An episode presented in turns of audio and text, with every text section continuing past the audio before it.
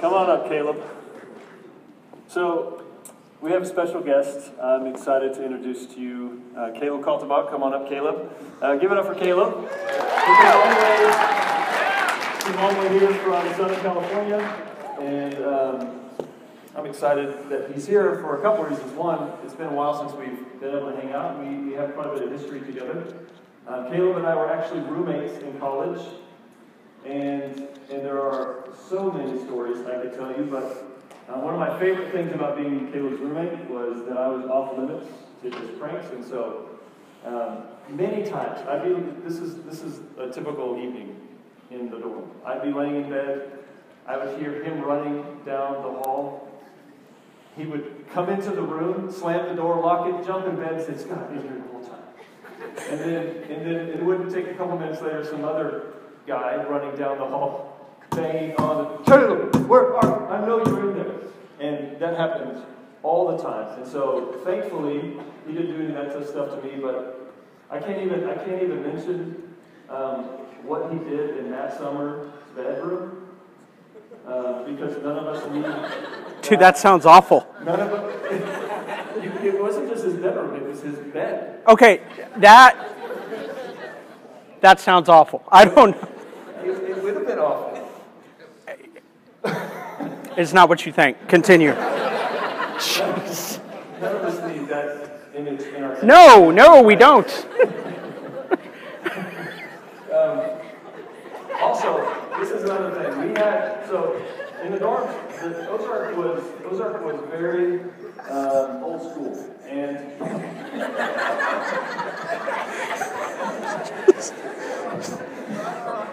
Continue. Continue. so Ozark was very old school, and we didn't have um, we didn't have a, a an air conditioner. They didn't have air conditioning. Okay, so it was brutal hot in August and September. And so one of the things Caleb did was he he went to a chiropractor friend and had them write a doctor's note that said Caleb is sensitive to the heat. And so we were able to get an air conditioner because of him. So thankfully, I was really thankful for him as a roommate because we had AC. Also, we had two fish uh, one time, and then one fish killed the other fish. And Caleb decided that the best way to punish the fish for killing the other fish, did he eat the fish or kill the fish? You just killed it. was to take it out of the tank and hold it in front of the air conditioning for a few minutes. Just kind of like, you know what, that's your, that's, that'll teach you, that not to kill your friend. And then put it back. So that was working, that was living with Caleb. Uh, so, and then I married Ryan and I got quite a bit of an upgrade. So that was how I left Caleb as a. Because Ryan doesn't kill fish or No. hang around in other people's bedrooms or anything like that. Ryan, Is your mic on? I don't know. Hopefully not. We also, so not only did we Oh, we were roommates you know together in college, but then Caleb finished a semester before me, and he was in California at a church, and he helped me get a position at the same church, and so we worked together for five plus years, Yeah. something like that. Um, Where I didn't kill any animals. no, he didn't. No, he didn't feel like None of God's creatures. no, Didn't invade any homes. or beds. Or, just move on from there. Just Anyway, skip. so uh, No. Go ahead. All right, so I think we're done here. This is, Yeah. This is my introduction to. He's, he's went on to write a few books. He's become super famous.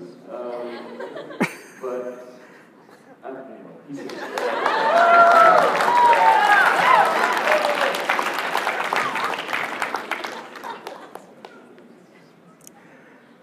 Can I just say, Scott, that is the most unique introduction that I've ever had in my entire life. So thank you for that. I appreciate that. Um, I don't even know how to, I feel like we need to pray and we're done here. Um, after that introduction. Um, yeah. I'm Caleb. I'm not a serial killer. Um, no, but uh, you know what? I, I've known Scott since, I don't know, dude, it's probably been 22 years. Yeah, it's been 22 years or more that I've known Scott. And uh, just want to let you know, I know that he's been uh, doing a lot of different things. And, um, you know, if, if you're under his leadership here at the table, if you uh, attend Sunnybrook, I just want to let you know you have a great staff, and one of those uh, great, incredible staff members is Scott Irwin. Um, this guy has so much integrity. You don't know how many times I've tried to get this guy to sin. Like, being in a 7 Eleven, like, Scott, it's a Snickers bar. Just take it. Go ahead. Take it. I know we're not supposed to do that as Christians, right?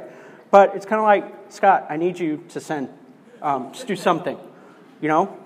Push that old woman over real quick. just push her over. And he would say no. You know? I remember one time we were at a Catalyst conference, uh, which is the leader, uh, leadership conference. Um, we were there uh, one of the first or second years that they had it in Atlanta. And we hadn't registered for lunches, and they were giving away free lunches. Um, you know, and I went up and I said, We don't have it. We don't have a, a, pass. Can we still get it? And they're like, Oh, yeah, go ahead and take it. And Scott's like, I, I don't know. We didn't register. So she just said yes. well, should she be saying that? Take it.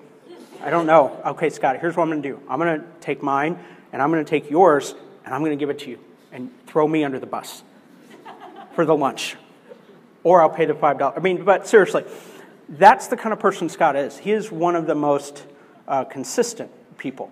And I've heard him say, ah, you know, I don't know. I wouldn't, you know, it's, I don't have these stories. And the great story about Scott is just how consistent he is and how much of a stabilizing individual he is and how God is using him in this way. So I am extremely thankful for my good friend Scott. I'm also thankful for my friend Drew Moss.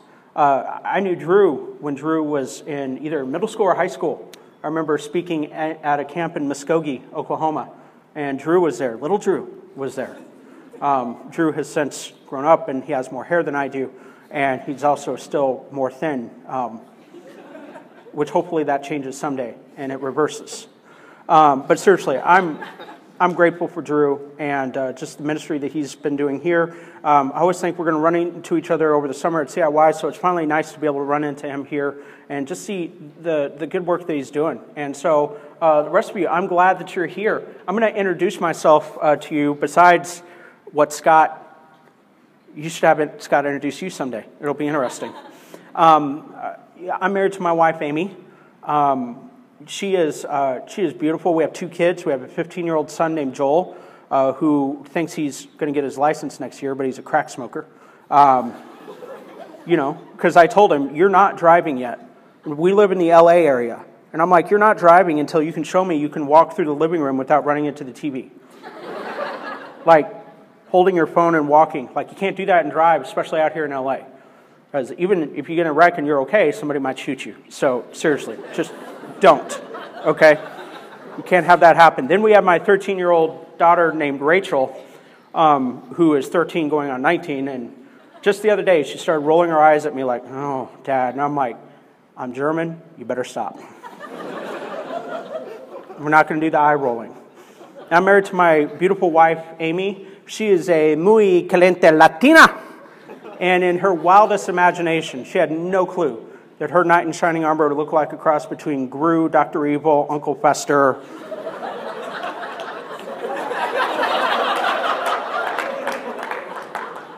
she is a lucky lady. I told her, I said, you, I said, you better hope that nothing ever happens to me because you will not ever do better than this eye candy right here. you get remarried. It's, this is the best it's, anybody could get right here. Um, but seriously, she is phenomenal. She goes to the gym every day, works out. Um, you know, she has a six pack. I think you can tell I like Netflix and the couch um, and YouTube. I really do. Um, you know, somebody asked me today, you know, why don't you go to the gym? I'm like, because I'm expanding the temple of the Holy Spirit. Um, I'm creating more wings for his presence. Praise his name. Um, anyway, tell you a little bit more about me. Um, I wrote, you know, some books. One called God of Tomorrow. Another one called Messy Grace. Another one just released last August called Messy Truth. And Messy Grace was really the first book that I wrote, and it was really um, kind of about my life, and then it was about Jesus, and then also each chapter has stuff in there about how do you love people that are different from you. Um, because here's, here's my story, part of it. Um, uh, my, when I was two years old, uh, my parents divorced. They were both professors at the University of Missouri Columbia. Um, my mom moved uh, to Kansas City. She was teaching at the University of Missouri Kansas City. Um, my dad stayed in Columbia where he was teaching at different schools. Um, but when they divorced when I was two years old, both of them went into same sex relationships. My dad was in the closet, you know, that's where he was, and he had different friends, but never a monogamous partner. But my mom was in a 22 year monogamous relationship with a psychologist named Vera. And when they moved to Kansas City, Vera opened up her uh, practice there on the plaza. And um, they were very activist oriented. They were on the uh, board of directors for GLAAD. Uh, when I was growing up, they would take me to activist events, bars and clubs, and house parties, pride parades, campouts. Um, although I don't go camping anymore because I've seen Unsolved Mysteries and I know what happens in the woods. That's also why I don't go into basements, but you don't need to know that.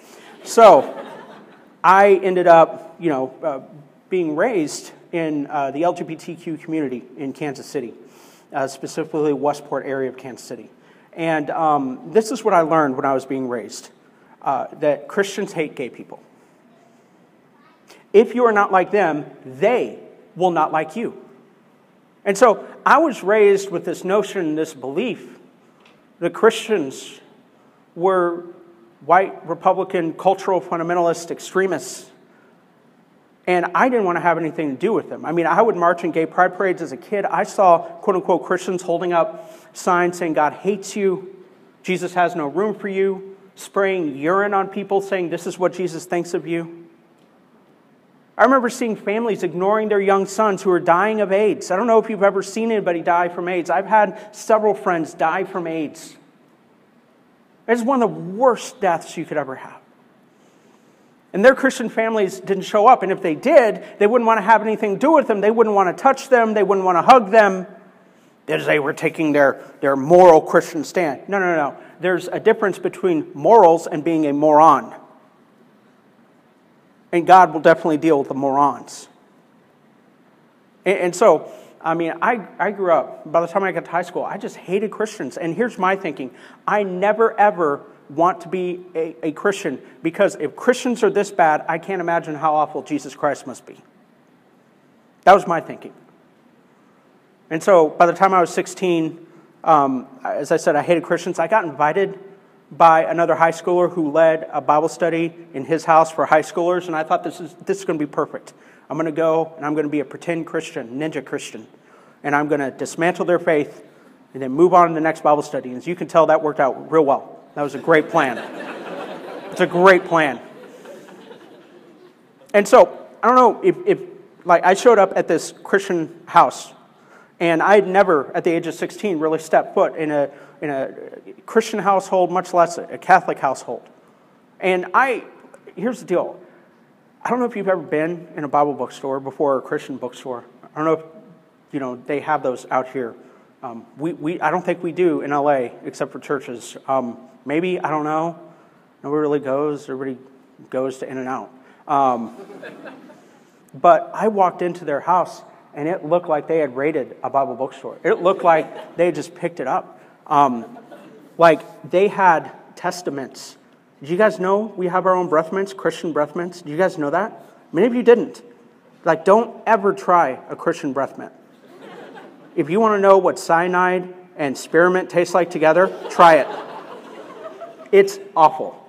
Couldn't get the taste out of my mouth for like a day.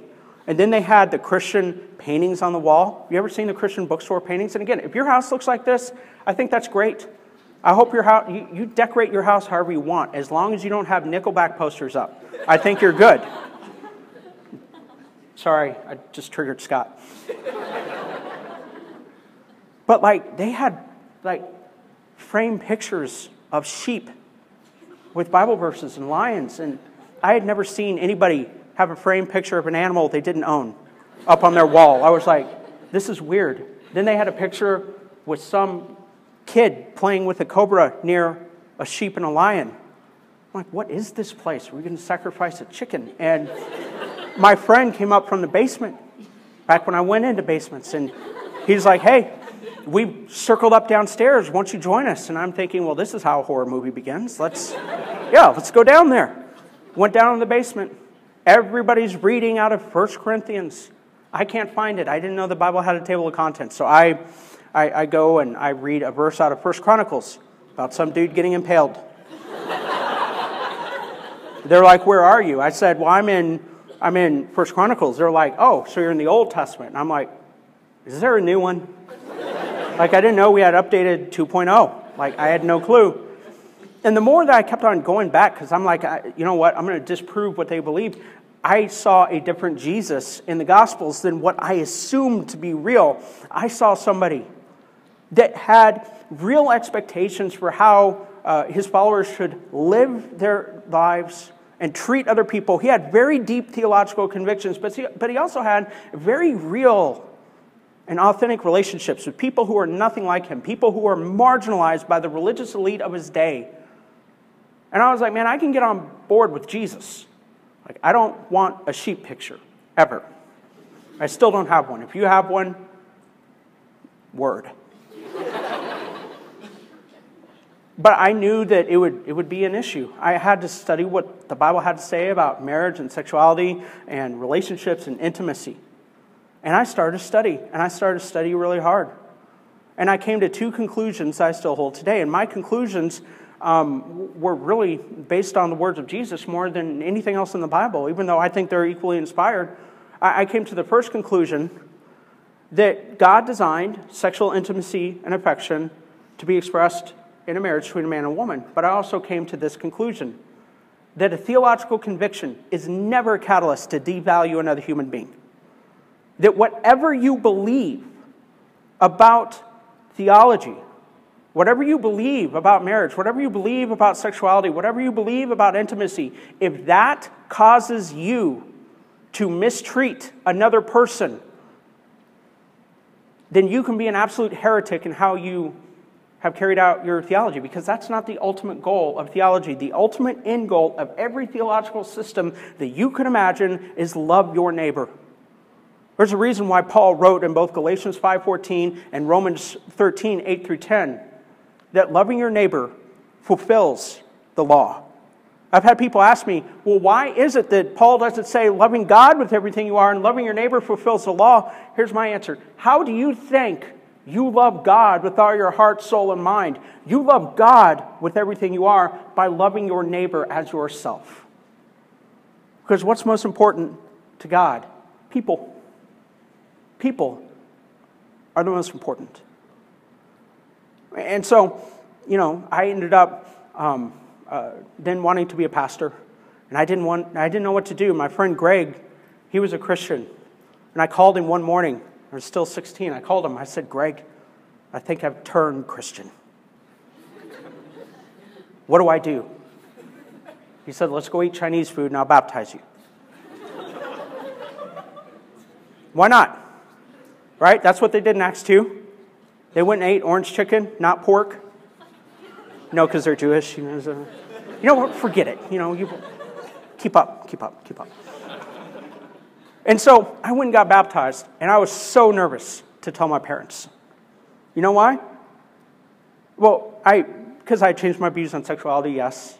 Because I wanted to be a pastor, yes. But really, I was nervous because I had to come out as a Christian to my three activist LGBTQ parents. Want to know what their reaction was? They kicked me out. I had to end up staying with other friends for about a month, and my mom said, Don't bother coming to visit. And I've told this to a lot of LGBTQ students, and they're like, No, no, no, no, that only happens to LGBTQ individuals, and their super religious parents treat them like that. Those are the people that do that. I'm like, No, those aren't the people that do that. You know who are the people that react that way? Human beings react that way. I don't care what you believe, humans do. I don't know if you know this. Like, most like people are morons. I really, I really believe that. Everybody. You're like, Caleb, that's so negative. It's not me, it's the Bible. Okay? Paul says it. Romans 6 23, you know, Romans chapter 3, Romans chapter 6. You know, for, you know, all have sinned. Everybody's sinners. Everybody's disappointed God, and we've fallen short of the glory of God. Morons. All of us. my, my family and I, we go to Disneyland all the time. And my daughter sometimes, because uh, she has uh, scoliosis and she has a dry disc uh, in her back, uh, in her uh, one of her vertebrae, it's really difficult for her to stand some of the time. So we have to get a wheelchair and push her around. And I'm pushing her around, and there are a lot of people there. And she's like, Dad, how can you just not get, you know, so you're, you're not frustrated, you're not upset at all these people. Why? I said, Rachel, if you go through life just expecting people to be morons, unintentional morons that God loves, including yourself, it'll be better. And guess what? She wasn't upset the rest of the day. You see, my parents did that to me. You know why? Because we fear whatever makes us feel out of control or whatever, or whoever we don't understand. I don't care who you are, I don't care what your ideology is, I don't care what your politics is. When you meet a person, an idea, or a situation that makes you feel out of control or that you do not understand, you become fearful. And I don't care what people say. Fear is not a bad thing. If somebody tells you fear is a bad thing, they don't know what they're talking about. Let's say you're going hiking, okay? Which I don't. Just put that out there. Let's say you went hiking in Southern California. You got to be careful, especially up in the mountains. You might meet a mountain lion. Or, worse yet, you might meet a rattlesnake. Now, if you saw a rattlesnake, would you pick it up and say, Oh, it's a pretty snake. I love it. I'm going to name it Bertha or Susie. I'm going to put it in my pocket and get it a studded collar and pull it around on a leash. No, you're going to be dead. you're going to die. You're going to come face to face with God, and He's going to do a Scott Irwin face palm like this. Be like, you had one job. what, is, what, the snake? Yeah, stay away from it. You said not to be afraid. There's a reason why I gave you, ooh, it's rattling, run. fear is not a bad thing. But when fear starts to control your relationships and the direction of your life and how you treat people, it's toxic. And we live in a society today that encourages people of all different political persuasions and ideologies and opinions to react out of fear. And I just started reading the Bible, and here's what I learned real quick their relationship with Jesus, it gave me the margin to love the unlovable and forgive the unforgivable. Eventually, my parents let me back in, and I went to Bible college in what apparently is the mecca of Christianity, Joplin, Missouri. Um, anybody ever been to Joplin? Anybody? Yeah, a few of you don't stay. Um, what? Seriously, don't. Stillwater's much more interesting. You're like, no, it's not. It is. Trust me. More interesting. But when I was there, I got to preach at different churches. I got to preach at this one church for about 18 months. And this church, I think we're the largest church per capita. We had about 50, 25 people in our church, but the town had 50 people in it. So we had like half the town won for Christ. Can't say that here at Stillwater, right? Somebody would die, we would drag somebody in. Come on, get in here. Now we're above the average right there. And so after about 18 months, I finally convinced my mom to come to church. And so she came. Um, and, you know, she enjoyed it uh, to a degree. And when she ended up, you know, the next Sunday, she's like, I'm sorry, I can't come back this next Sunday. I showed up to church. There were two elders waiting for me on the doorstep, and they said, Caleb, we need to talk to you. And so they took me to the back room, which was the children's room. Uh, but there were no children in the town. It was like a creepy Nightmare on Elm Street type setting. there were literally no children in the town, people. And I didn't even know there was a children's room. Like, we went back there, and there were, I mean, talk about a horror movie. There were porcelain dolls staring at you, and old baby toys with cobwebs. Wow, can't we go outside? It's like, what's going to happen back here? And they said, if you want to keep preaching here, don't you ever bring somebody like that again, like your mother. We don't like those people. And my reaction was, well, I don't like you, so I quit. Like, I'm not going to preach. I'm done. Finished. Finito. They're like, no, you need to preach. I said, oh, you don't want that. Not after this conversation. They're like, no, no, no, we need a sermon. And I said, oh, you're going to get one. So I don't know if you've ever heard this song by Bon Jovi called Blaze of Glory, that if you're going to go out,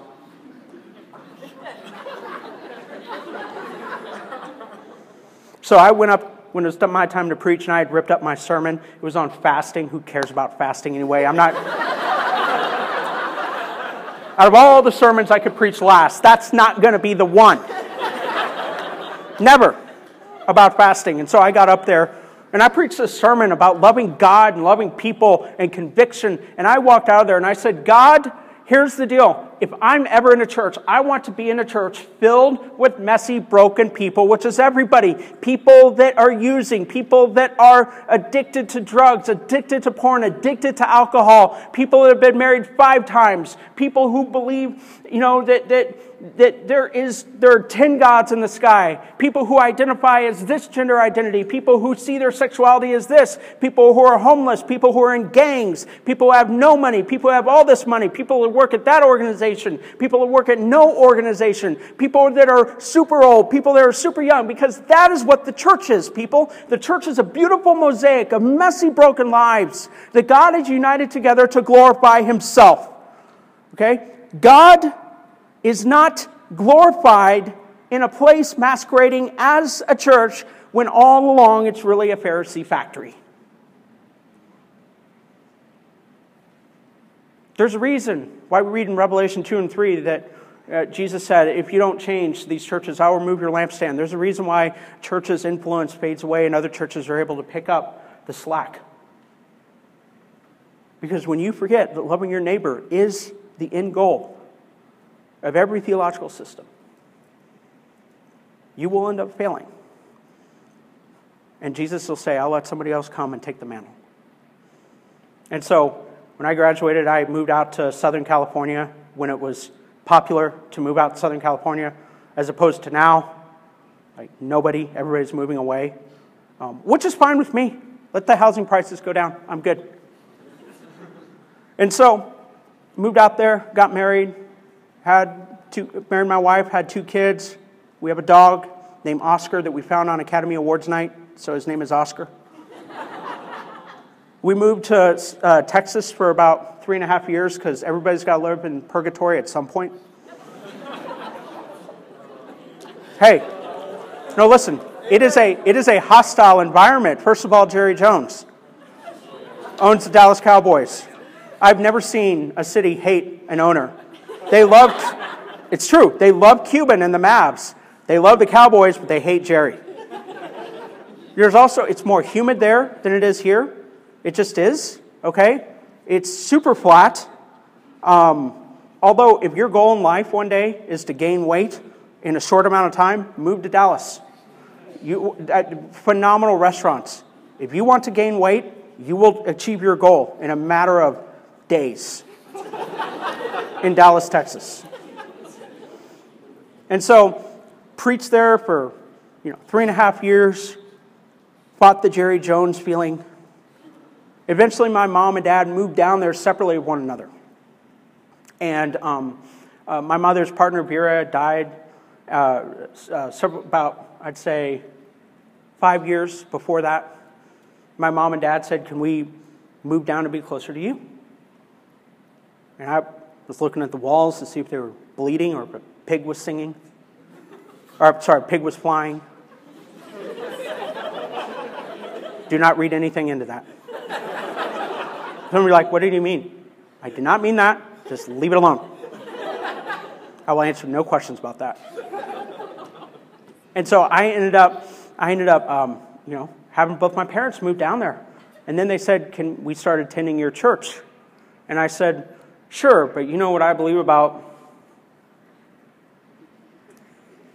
you know, sexuality.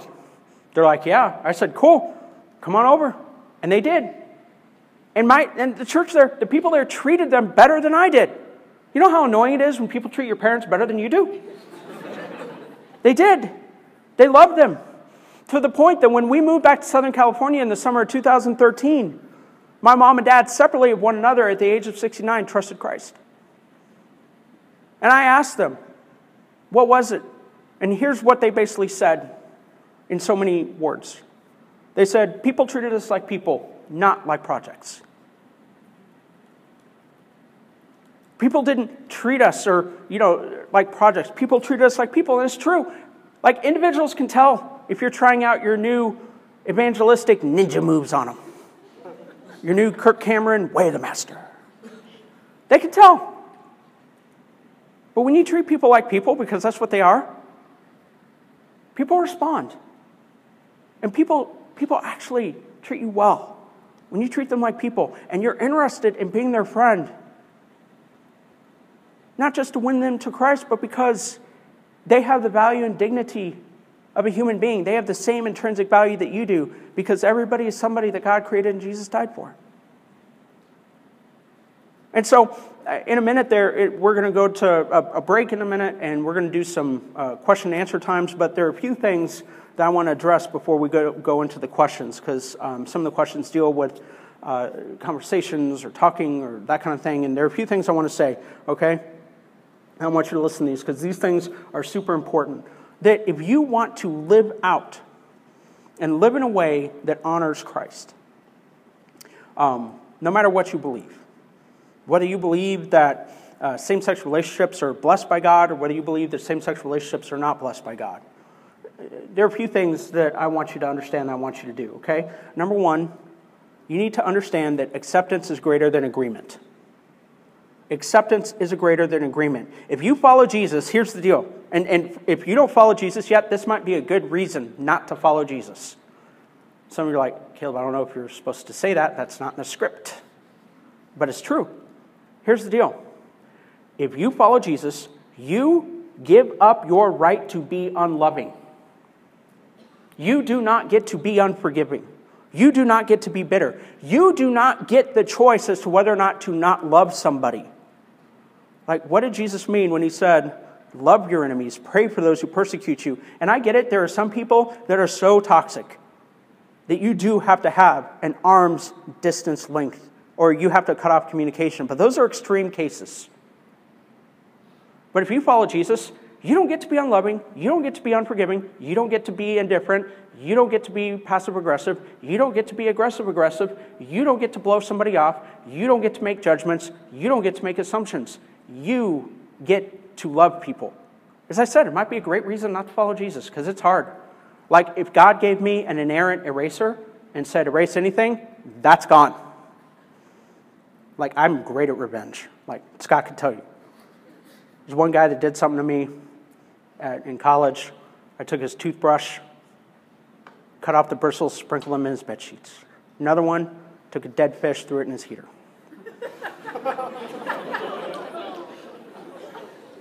I have family in the Ukrainian mafia. Leave me alone.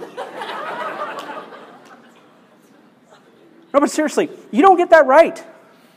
When Jesus said, if somebody forces you to go one mile, go with them two, you know what he's talking about? He was telling a, a mostly Jewish audience that when a Roman soldier forces you to carry their heavy pack for one mile, this soldier that has killed your people, that has raped and murdered your people, that follows a dictator that thinks he is God, that has occupied your land illegally, that imposes taxes that you see as illegal, that to a degree has limited your freedom, you serve that person.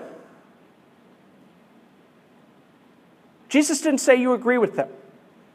Jesus said you walk alongside them, meaning you can't walk a mile in somebody's shoes, you can walk miles next to someone. If you follow Jesus, you have to accept people. Does not mean you have to agree with them, but it does mean you don't get to reject them. See, here's the other thing we need to distinguish people from their opinions.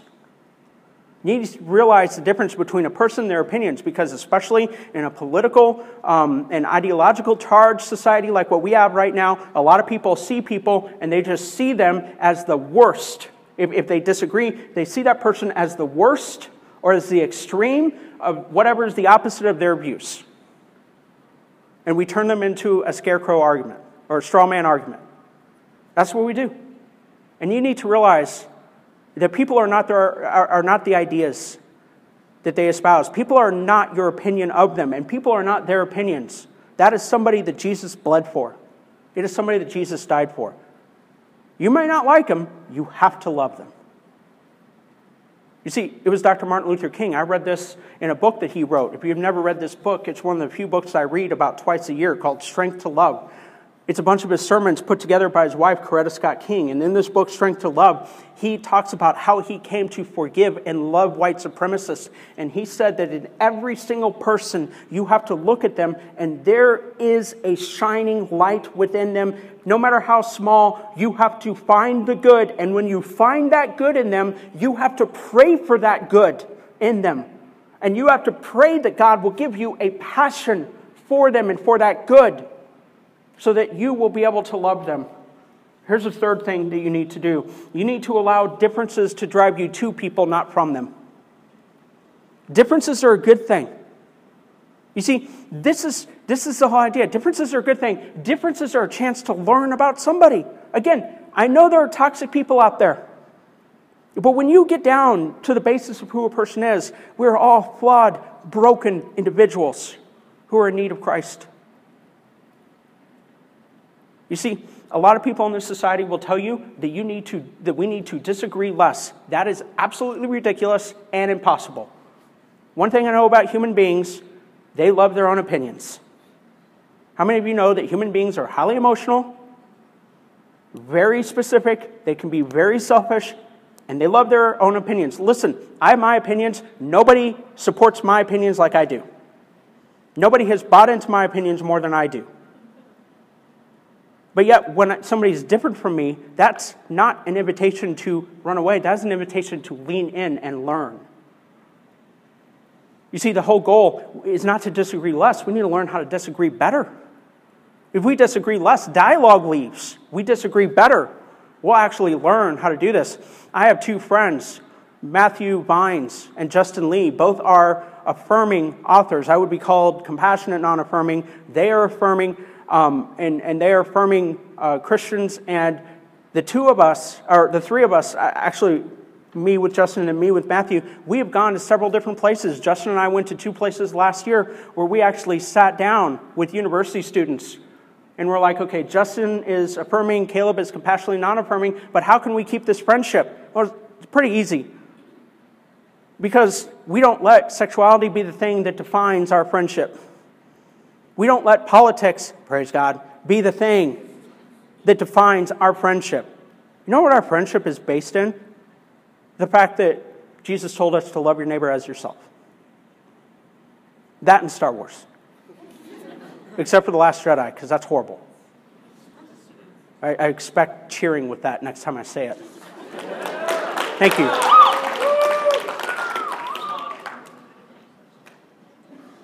You see, Assum- making assumptions about people is awful. Assumptions makes you the villain. But when you lean in and when you love somebody, you will begin to gain influence with that person. When you love them for who they are, no matter your opinions, no matter your thoughts, but you love them because you first chose to love Christ. That's how you begin changing the world. And that's how I learned to love people who are just as messy as me. They're just messy in different ways. I'm going to pray. I've gone over a little bit. It's all right. We'll give a little bit more time for questions, maybe. Um, but I just want to pray for you, and we're going to take a quick break, and then we're going to come back, do some Q and A. Please don't leave. Um, if you if you do, we will know who you are. Um, we've already scanned barcodes. Let me pray for you. Lord, thank you so much for today. Thank you for uh, this time that we have to be able to talk about these things. Um, Lord, you are great and gracious, and you are the God that loved us. You are the God that sought us even before we sought you or were passionate about you. You loved us. When we were still at war with you in our minds because of what we thought, you still loved us. When we didn't even like you, you loved us and you pursued us. And may we repeat that. And may we emulate that in our own lives with other people, especially those that might be different from us that we may disagree with. It's in your son's name I pray. Amen. All right, break time. Come back in what, five minutes, Scott? Five minutes.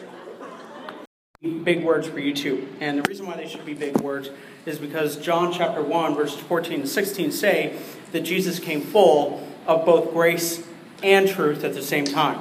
Now, here's what's really, really interesting is that all throughout the Gospel of John, you see that model.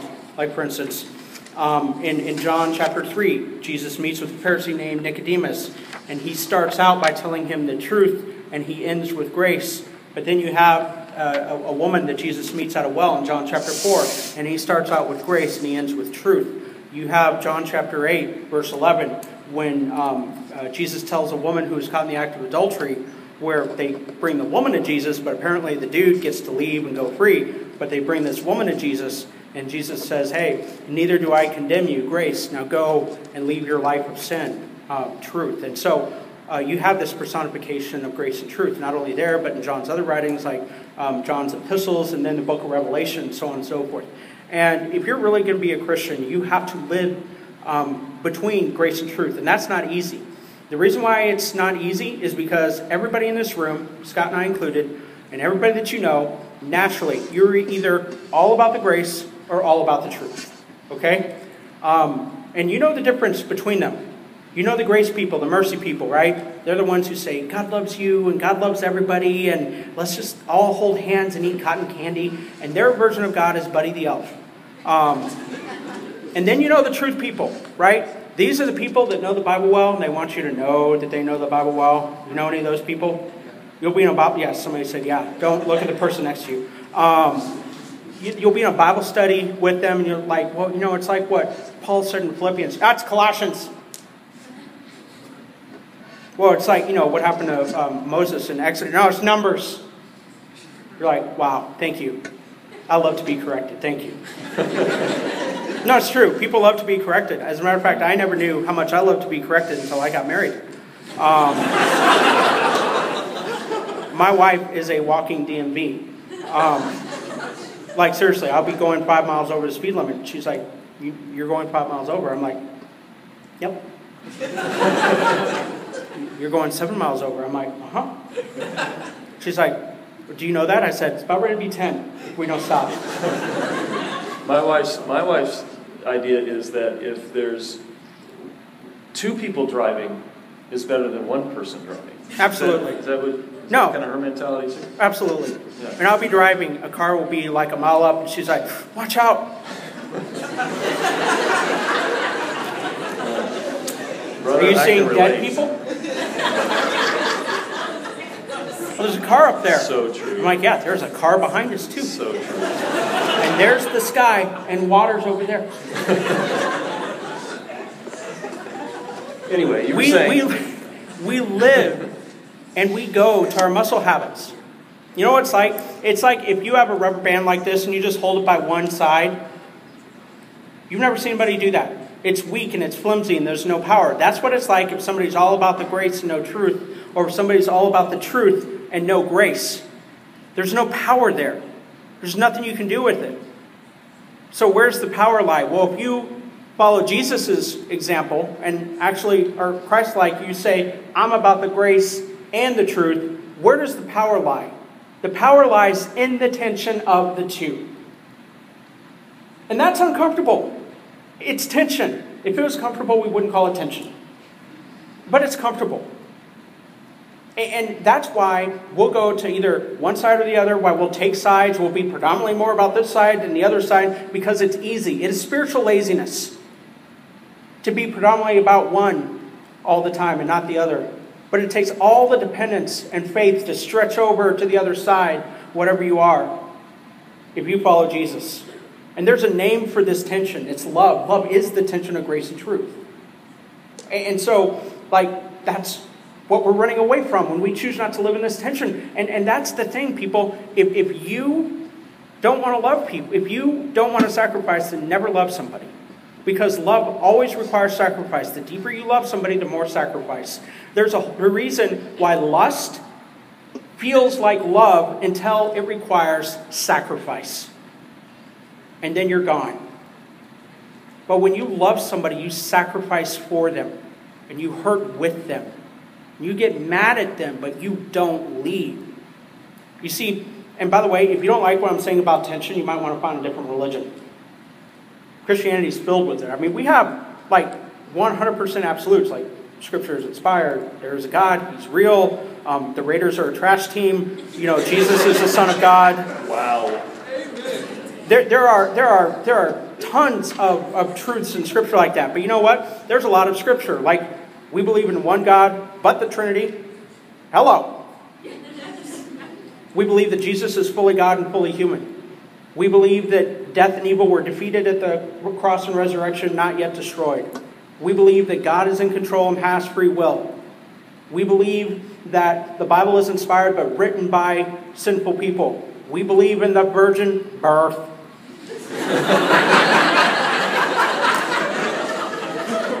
we believe in the wrath of the Lamb. I mean, you think about it. There's tension all over our faith. So, why is it that we run and take sides with the tension of grace and truth and not with Scripture or the inspiration of Scripture or the Trinity? I'll tell you why. Because you've never stayed up all night worrying about the Trinity. If you have, there are people you can talk to. but you haven't done it, but you have worried about people. You stayed up all night mourning somebody who died too soon, or worried about somebody, or maybe there's a breakup or, or a friendship ended. Grace and truth. You see, that's always about relationships. And grace and truth, if it's about relationships, that means there are emotional attachments, and emotional attachments hurt. And therefore, you have to live in the tension of grace and truth. If you're going to be a Christian, you got to get used to being uncomfortable. Because Christianity is not about comfort. If Jesus starts like voting like you and having the same political opinions that you do, then that ain't Jesus. Sorry to burst your bubble. Because Jesus, while he's not anti cultural, he is countercultural. Not only to secular society, but to religious uh, community as well. So, messy grace is more about your personal relationship with LGBTQ individuals. Uh, messy truth is about uh, how to foster a community uh, where anyone can belong, uh, no matter what you believe. Um, that's why I wrote those two books. Um, and also within Messy Truth, uh, I included a great deal about how do you have a difficult conversation with somebody about truth, about what you believe, without shaming that person. Yeah, and, and that was so when we this past week we asked our table groups to send us some questions, you know, things that, that we wanted Caleb to talk about, and and I noticed a theme in all the questions. I would say most of the questions were about how to have this conversation, um, coming from lots of different angles with lots of different people, um, and so you know I summarized it in this way, uh, in in several ways. Like how do I what do I need to remember when I'm having this conversation? Um, how do we how do we disagree well? I think that's you touched on a little bit. I'd like you to speak a little more about that. Um, how do we maybe keep keep the door open when someone is unwilling to talk about things? Uh, and, and, and, you know, I recognize that um, just everybody here, there, there might you might be coming from all kinds of different perspectives, and so I really think it's important that we talk through just how to have this conversation. Because just starting from the, give us some ground rules, give us some guardrails, so to speak. And yeah. how do we disagree? How do we do it? So, first of all, if you're going to have a, a, difficult conversation with somebody, like about um, your view of sexuality, relationships, uh, intimacy, so on and so forth, uh, first and foremost, you got to measure your own character. You have to measure your own character. And what I mean by that is that there are a lot of people who try to have what they deem to be helpful conversations with people that they perceive as being wrong in, in their relational decisions, and yet they don't see the own stuff going on in their own life. And then that ends up messing up the person you're walking with, that ends up messing up the conversation, and then everybody around you. So you have to learn how to measure your own character. Do I have the character to be able to have this conversation. Like, there is nothing that will trip up a church or an organization more than a leader who has more authority than their character. You always have to have more character than the authority you hold, or than a conversation you're going to have. So you have to measure your character. Second of all, um, you have to be empathetic and feel with another person. Like the author Brene Brown says in her, in her book, Gifts of Imperfection that empathy is to feel with another person. Or this other pastor who runs this organization called Orange or Rethink, Reggie Joiner, he says that empathy is the ability to put your own thoughts and feelings on pause long enough to think and feel with another person. That you have to, you have to really ask yourself, uh, do I know this person? If you don't know this person, you shouldn't have a conversation. You don't know anything about. If you know this person, that's different. But uh, what assumptions am I making? Why am I making these assumptions? You need to ask yourself, you know, um, what would I do if I was in their situation? Do I know all the experiences that they've had? You know, why do I feel the need? Why does this make me uncomfortable? Why do I feel the burden to be able to have this? Um, if I were them, how would I take this conversation? If I were them, what would I be afraid of? If I were them, how would I feel? You have to employ some empathy. Number two, um, you have to make sure that you know what you believe. Like, there's a reason why I believe what I do about um, sex. Like, I and I don't look at God as a big killjoy. Like, God created sex. I'm like, I'm not trying to regulate sex. I'm saying what I, I believe the Bible is saying. Like, but God's not a killjoy in heaven. He created sex. I'm a fan. I'm married. But the fact of the matter is, is that there's a reason why God has guardrails up there. Like I've heard people say, well, you know, Caleb, Jesus didn't say anything about same sex relationships. Yep, he didn't say anything about marijuana either or cocaine. He didn't say, and I'm not comparing the two, I'm just saying he didn't say anything about Sunkist orange drink. Well, for tonight, it's my drink of choice. He's had like lots of these since he's been here, by the way. Maybe not this, but what's the other one you have? Somebody Fanta. told on me back Fanta. there. Fanta. Fanta, and then Orange Crush. Orange what? Crush. Yes. Yeah. He's just rotating between the three constantly. Anyway, his wife doesn't know he's drinking all this, does she? I feel like this is an intervention. This is. I'm gonna, I'm gonna, I'm gonna tell Amy. How many, how many have you had since you've been here? How many? Just, just say it. Come on, confess in front of us all. What's happening? all right, sorry. Go back to your. What were you even talking about? I don't know. I don't. I was talking about sex. I don't think so. I was talking about cocaine. Great. Cocaine. Cocaine. Great. No.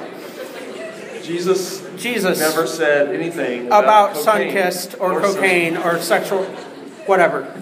Wow, that's going down. Thank you, Scott. Glad I can help. He strikes again. Um, no, no, I like he, he didn't say anything about Star Wars. Jesus didn't say anything um, uh, about eating meat. He didn't say anything about being a vegan. Like, let's list all the things that Jesus didn't talk about. You can't make an argument from silence. It's a logical fallacy. You know what Jesus did talk about? He talked about he did talk about sex. He did talk about marriage, and when he was asked about divorce, he quoted Genesis 127, he quoted Genesis 224, which Genesis 224 says, For this reason, uh, man will leave his mom and dad, be united with his wife, and the two will become one. Jesus had a chance to say something different, he didn't. When Jesus talked about porneo, sexual immorality, the Jewish mind would have automatically gone back to the Levitical passages on sex in the book of Leviticus, one of the first five books of the Bible.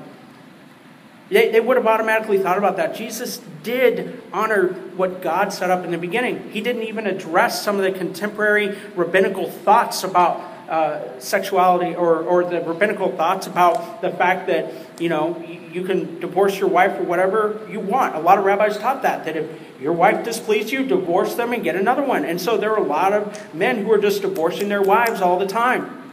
That's one of the things that made divorce so horrible. In a, in a super Pharisaical law uh, dominated society in the first century Middle East, what do you think was left for women to do if they were divorced by their husbands? You see, this is why it's such a tragedy when Jesus meets this woman at the well and he treats her like a human being. Asks her for a cup of water, not because, woman, give me cup. No, there's no man that would have asked a woman for a cup of water in the first century, especially not this woman that Jesus eventually says, You've had five husbands. The man you're with now is not your husband. Jesus asked her for a cup of water, and that's why she's like, You're asking me? Yeah, he's treating her like an equal, like a human being. Jesus has a conversation with her. No man would have done that. And when Jesus says you've had five husbands, what he's also saying is you've been divorced five times. They, they, your husbands have divorced you. You have been rejected five times. No wonder this woman didn't want to get married again. And yet, what does Jesus do? He gives her hope by sharing truth. There's a reason why God set up guardrails. I've been asked a lot why does God set up the guardrails that He does around sex? Here's my best theological answer. You ready for it? Here it is. I don't know. Here's what I do know that God can look down the corridors of time and He can see things that we can't. And maybe God put up guardrails there for a reason. And maybe he said, I know you're not going to agree. I know you're not even going to understand. I know this might go against every fiber of your being, but you've got to listen to me here. Sex is such a powerful thing. It can be used to destroy people, it can be used to control people, it can be used to shame. It can be used to try to feed your insecurities. It can be used to try to uh, stabilize your sense of not belonging. It can be used when you're lonely. And it can destroy you from the inside out, from the outside in. Maybe he put up guardrails there for a reason. I don't know. But while I do believe that, I also do not believe that you should ever judge somebody. My opinion on marriage, sex, intimacy has no impact on my relationships. None. I have a lot of friends who are in same sex relationships in Southern California. We go out to eat at a lot of dinners because I'm a foodie. I'm a bit of a diva. I'll own it. I have 27 shoes. I don't care. 27 pairs of shoes, not just 20. That would be awkward. 27 pairs of shoes. They're like, Caleb, that's weird, man. No, a man wouldn't do that. I don't care. I'm married to a woman. I don't care what you think. I have 27 pairs of shoes. I used to drive a yellow bug because my wife didn't want any more. That's a whole other story. Anyway, I hang out and I have dinner all the time. We, I've been on trips with same sex couples. And you know what? That never comes up because our friendship is based on other things. And that's what's important to me. And so you've got to be able to say what you believe in difficult conversations in concise ways. You got to do other things like where's the best place to have a conversation, public, private? How long do I want it to be? You need to set a time in your own head. You don't go there and say, well, I have 90 minutes because then you're a weirdo you need to kind of plan it out in your head, but you don't go there with the notes of what you want to say because then you're a creeper. And you give time for people to answer, you respect their opinions, and you don't expect that somebody is ever going to walk away. You, determine a goal for the conversation, but your ultimate goal is that whatever that looks like, you help them take their next step towards Jesus. And that you don't shame them. And that you they may walk away, may not agree with you. This might be the only time you have that conversation. And you've got to be prepared to let it go, put it in God's hands, and continue to love them. Continue to be their friend, and be okay with people disagreeing. Yeah. You know, actually, I thought of a story that, uh, that you modeled this to me really well. Once we were we were working together. I can't remember exactly what we were disagreeing about or what, what I had said, but I said something kind of passive aggressive and to you and walked off. And I remember feeling bad about it because it was kind of out of the blue for you and you weren't expecting it. And I remember you calling me in about an hour, like an hour afterwards. And you said, You know what, Scott, I'm really mad at you, but I just want you to know that I love you and we're going to work this out. We're going to talk about it again. But I just want you to know I love you. And, I, and I've never forgot that because what you demonstrated to me in that moment was I remember we were standing behind the stage near the baptistry when I said whatever I said and walked away. And, and you, I remember you calling me, and I remember thinking, man, that, that is the way that friends and brothers should have disagreements, is um, to be able to say, yeah, no, I don't agree with what you said or what you did, but I love you, and we're going to talk through this. We're going to do this together. I appreciate that, man. And, you know, there's some people it's hard to do that with. Having a friend like you, it's not hard to do that with because of your integrity, but I appreciate you you saying that. Um, I there's a friend named Sean Palmer, and he and I were both supposed to write um, opinion piece on uh, theology and LGBTQ for a magazine, and he was uh, writing more of an affirming point of view. I was writing more compassionate, non-affirming point of view, and we're good friends. And so when I wrote my, he had written an article, and then I was supposed to respond to it, and then he was going to respond to me. And uh, no, he wrote an article, and I was responding to it. And so when I got done writing my response, I emailed it to him before I sent it to the magazine. And I said, hey, please tell me if is fair. And if it's not, how can it be more fair? And um, if you disagree with it, let's talk because I want to honor what you believe. And he wrote back, it's completely fair. He wrote back, I appreciate you bringing that up. Um, because that's what you do to honor somebody. Yeah. Um, you treat them civilly and with dignity, um, and you don't make assumptions. You, you said something a second ago about, you know, about what Jesus said about marriage. So when, when someone comes to you and says, why do you, why do you, where do you go to the Bible to believe what you believe, and, and why do you trust the Bible? Um, you, so you're saying you go to Matthew 19. Matthew 19. I start with the words of Jesus because there are a lot of people that don't like Christians, have had bad church experiences, think the Bible is filled with unicorns, and I tell them we don't have a unicorn, we have a dragon.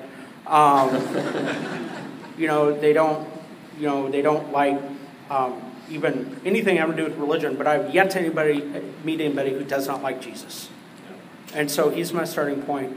And I usually go to Matthew 19 or Mark chapter 10, and I talk about that, and um, then I'll, you know, reference Genesis 2 um, I also talk about how um, there are many times when the boundaries and guardrails that Jesus talked about around uh, marriage and sex and so on were for the protection of people, especially women in the first century, to empower them and to um, uh, protect them and to help people, to see, uh, men to see back in the first century that women are made um, in the image of God uh, intrinsically just as much as men are. Um, and yeah. You know, so yeah. So that one of the questions that was asked was, why didn't God just make marriage between um, between two people? Why did why why between a man and a woman? I don't know. It's going to be one of my questions. okay. Yeah, I. All right. No, but, but I mean, I, I, I, mean, I feel like I have more integrity than to say I don't know than, yeah. whoa, you know, it's not something I told me I told me. Um, I will say this though. I will say this. What I will, language was that? Huh? What language? Calebese. Okay. I will say this. I will say this. I do. I, I do think that um, the the marriage between a man and a woman, in, in so many ways, it does differentiate. Um, you know, in the same way that the Trinity is differentiated, because a marriage is not just between two people, it's between God, two people, it's between God, a man, and a woman. And when you look at the Trinity, the Trinity is also differentiated God, the Son, the Holy Spirit. Um, there's differentiation. Also, I do know this that we fuss so much about sex and marriage here, and neither are going to be in heaven. Like, sorry to burst your bubble. Um, some of you will die virgins. Um, no, it's true. It's true. Um,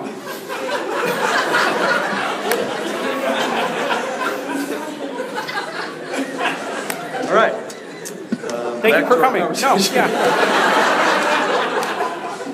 no, but here, here's the here's the deal. Um, we live in a society that says sex is the highest yep. form of relationship. And is not the highest form of intimacy. There are friends that have deeper intimate connections than married people. And our sure. and Christians I know there are a lot in our Christian subculture, our Christian our Western Christian subculture, in response to mar- to sexuality and sex being such a big issue in society, they have elevated marriage and they've turned it into a gig. So much so that we put this pressure on people that when they decide to be single, they feel like redheaded stepchildren in a 70s sitcom. And it's like, like you can't do that. And, and so here's the thing. Like, you know how when G, like we did animal sacrifices all the way up you know, until Jesus died on the cross and resurrected. Like some of you would not do well in the Old Testament. You would have to kill little Lammy. You wouldn't do well. You would run off into the hills with Lammy. Like I know some of you, you would. Even me bringing up killing a lamb. You get sad. You start tearing up. You don't even know the animal. You start tearing up.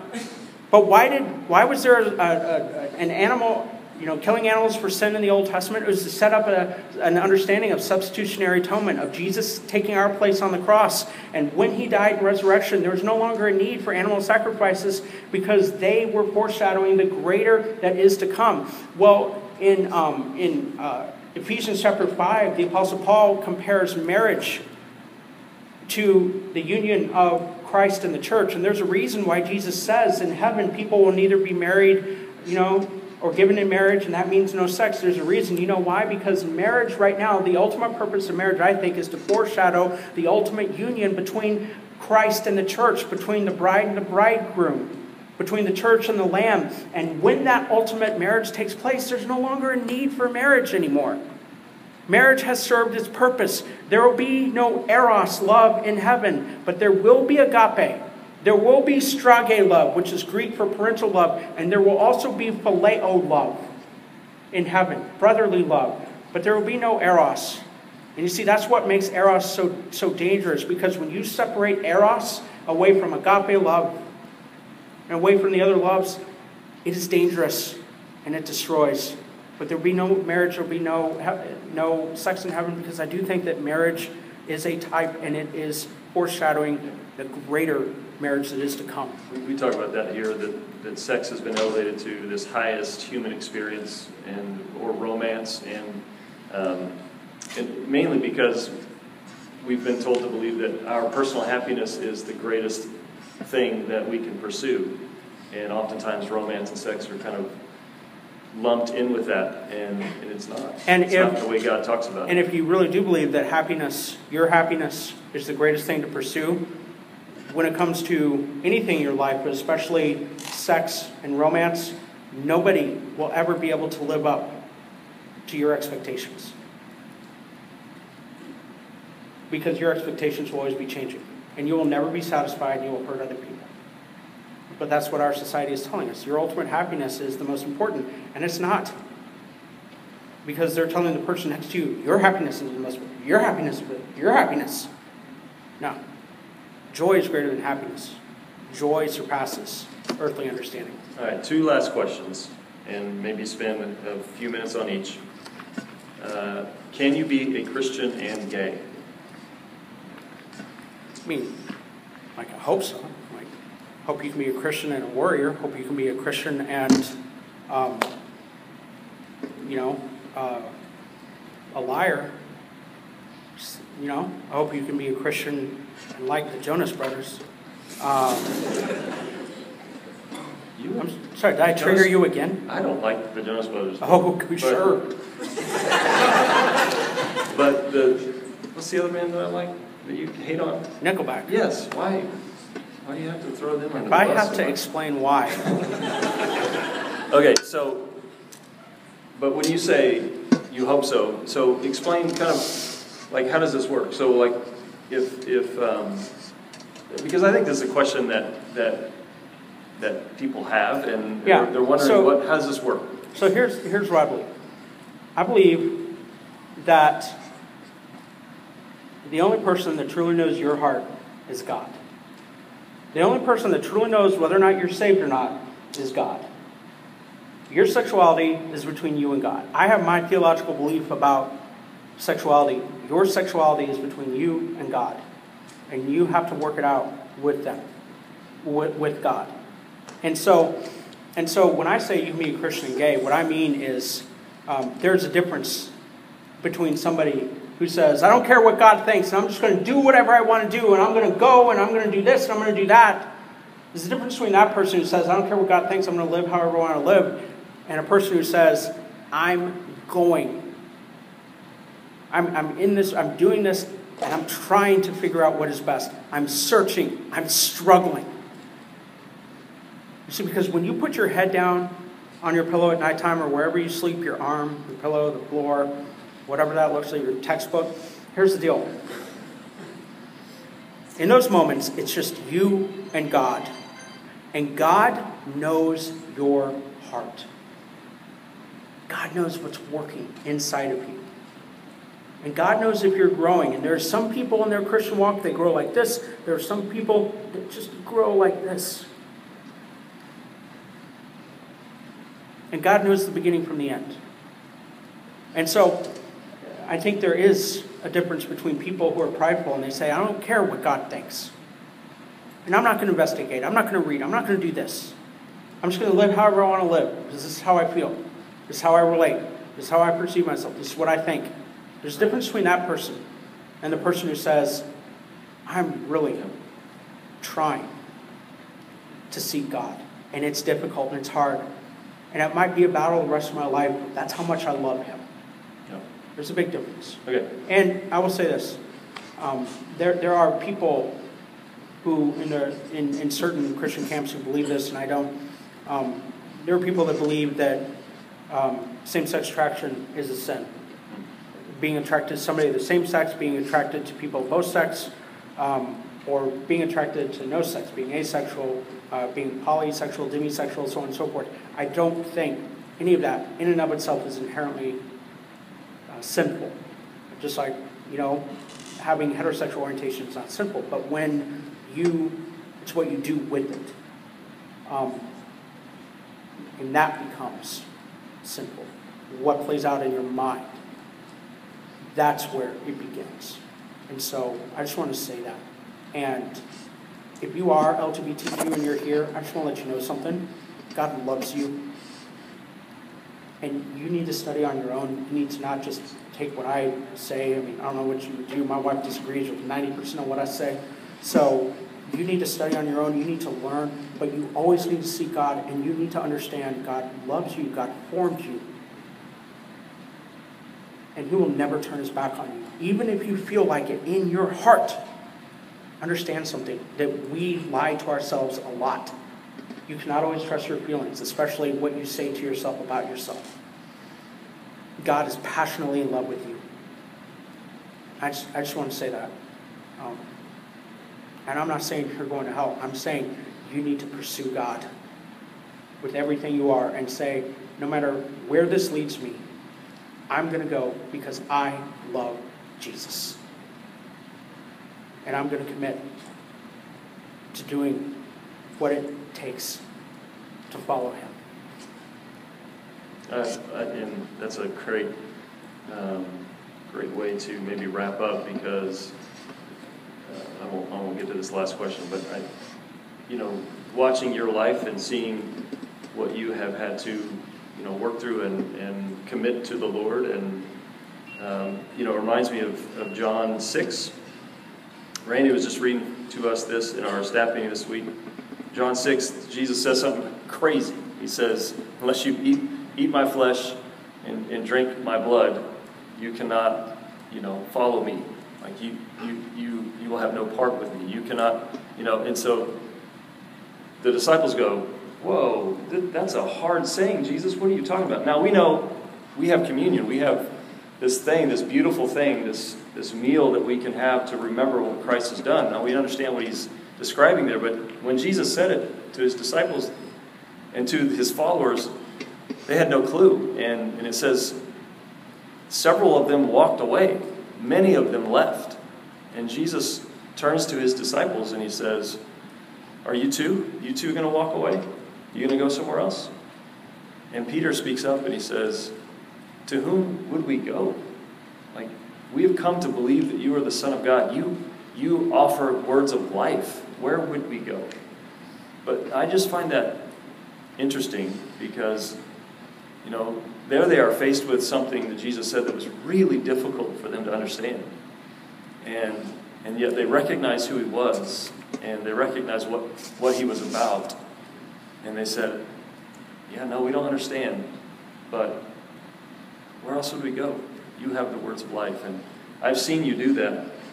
Um, I remember you on campus working through the things you had to work through in, in college with your parents and their relationship.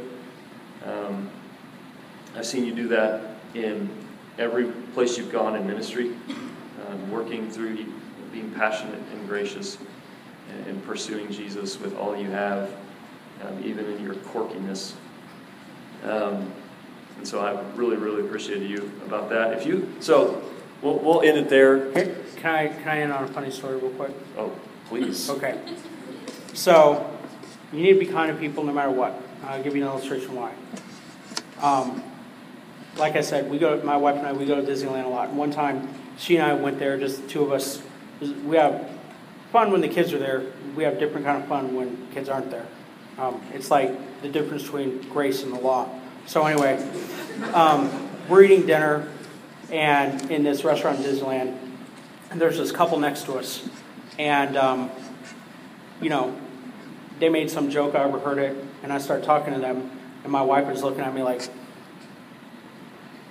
she's flipping out. I'm talking to this couple, and at first I think, are, are you mad because I'm not just focusing on us?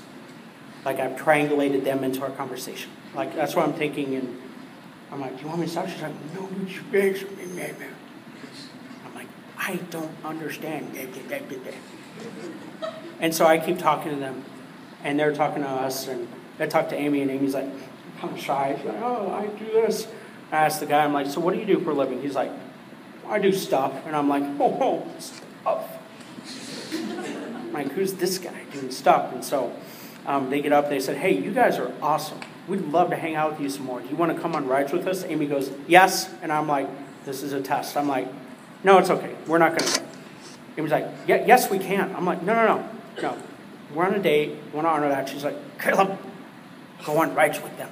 I'm like, Why are you obsessed? You don't know these people. I'm thinking, What is her problem? She's lost it. And they're like, Well, hey, we hope you, we run into you again soon. You know, thank you so much for the conversation. They leave. Amy's like, you idiot. And I'm like, what? She's like, you have no idea who you're talking to, do you? I'm like, no. She said, that was Orlando Bloom and Katy Perry. and I'm like, no, it wasn't. And I'm like, oh, yeah. yeah, it was. He didn't look like Lord of the Rings in that moment. Um, and I think that's why they kept talking, because when I asked Orlando Bloom, what do you do for a living? He's like, stuff. And I'm like, okay. I think they knew I had no clue who they were. That's why they kept talking. But you always got to be kind. You never know who you're talking to. You never know what's at at stake. Just want to end with that. Wow. Thank you very much. Yep. Hey, so. we're going to be done. I, I do want to say, um, I'll be here after. yeah, the staff, Randy and Drew and Alec and myself and Caleb will, will be up front if you want to come up and talk. Um, there is a Messy, Messy Grace video series free on YouTube that you can go and watch. Um, a really well done four part series on a lot of what he's describing and uh, some other some other key um, key people in that series that I think would be really, really helpful. So, Messy Grace video series, check it out on YouTube for free. We're going to send out a link yeah, something. Alec might send out a link for it. Other than that, let me pray and then we will be done. God, thank you for our time tonight. And Lord, we, we really do desire first and foremost to accurately speak about you, Jesus. You came full of grace and truth, Lord, and, and we want we want to live that way. We want to represent you well. So God, I pray that anything that was said tonight, ultimately, anything that wasn't of you would be forgotten. Anything that is of you, God, would be remembered and that we would be drawn to you. And we pray all this in Jesus' name. Amen. Amen. Thanks for coming.